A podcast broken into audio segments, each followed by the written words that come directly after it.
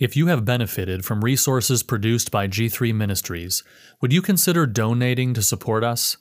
Even a few dollars helps us to continue to publish free curricula, articles, podcasts, video resources, and more. Visit g3min.org/give or open the G3 app to give a one-time or monthly donation.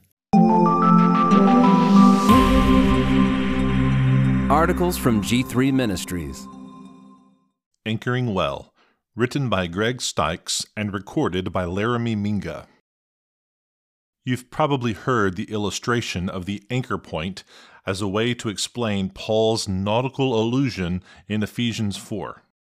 In essence, Paul says that if the church does not mature in her unified commitment to sound doctrine, the faith, and knowledge of the Son of God, she will remain a child, tossed to and fro by the waves and carried about by every wind of doctrine, by human cunning, by craftiness and deceitful schemes. Ephesians 4:14.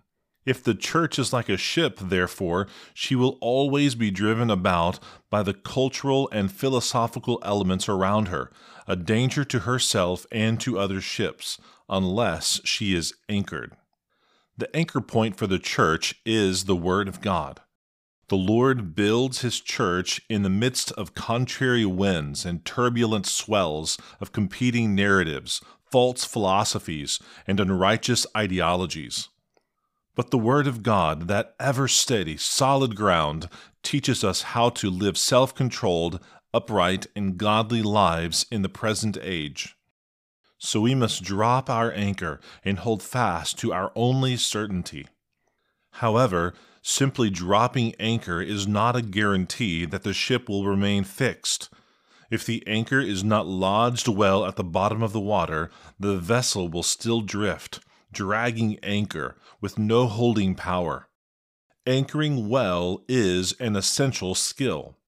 It includes knowing your vessel, what direction to point the bow, what type of seafloor is underneath, how to set the anchor, and how much rope to pay out to achieve the optimal scope.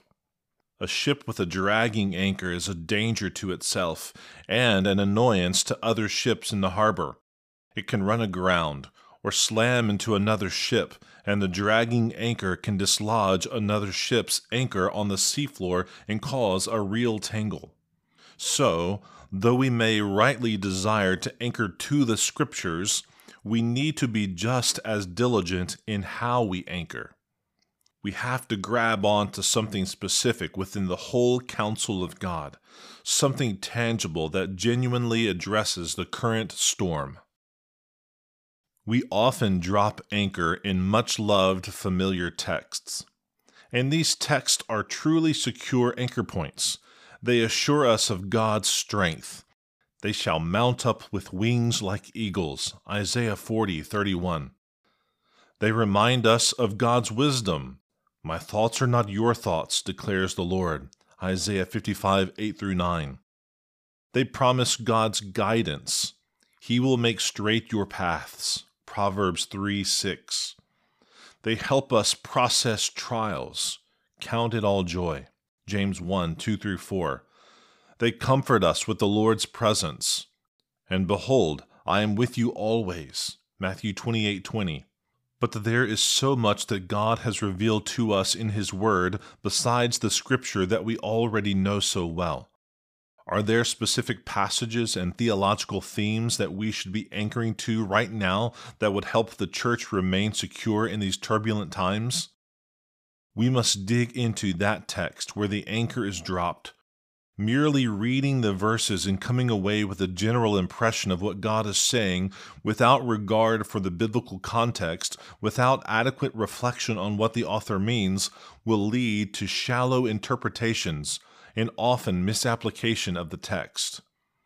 For example, how often have we been browsing graduation cards that use the promise of God's future plan of salvation for Israel as a personal assurance that God is going to fulfill all our dreams? For I know the plans I have for you, declares the Lord, to give you a future and a hope. Jeremiah 29:11. God did not reveal His holy word so that we can turn what we like into frameable self help mottos. God's word is eternal and eternally relevant to give us a proper knowledge of Him and the true wisdom that we need to think and live rightly, properly anchoring in the storm. You can read this article at g3min.org.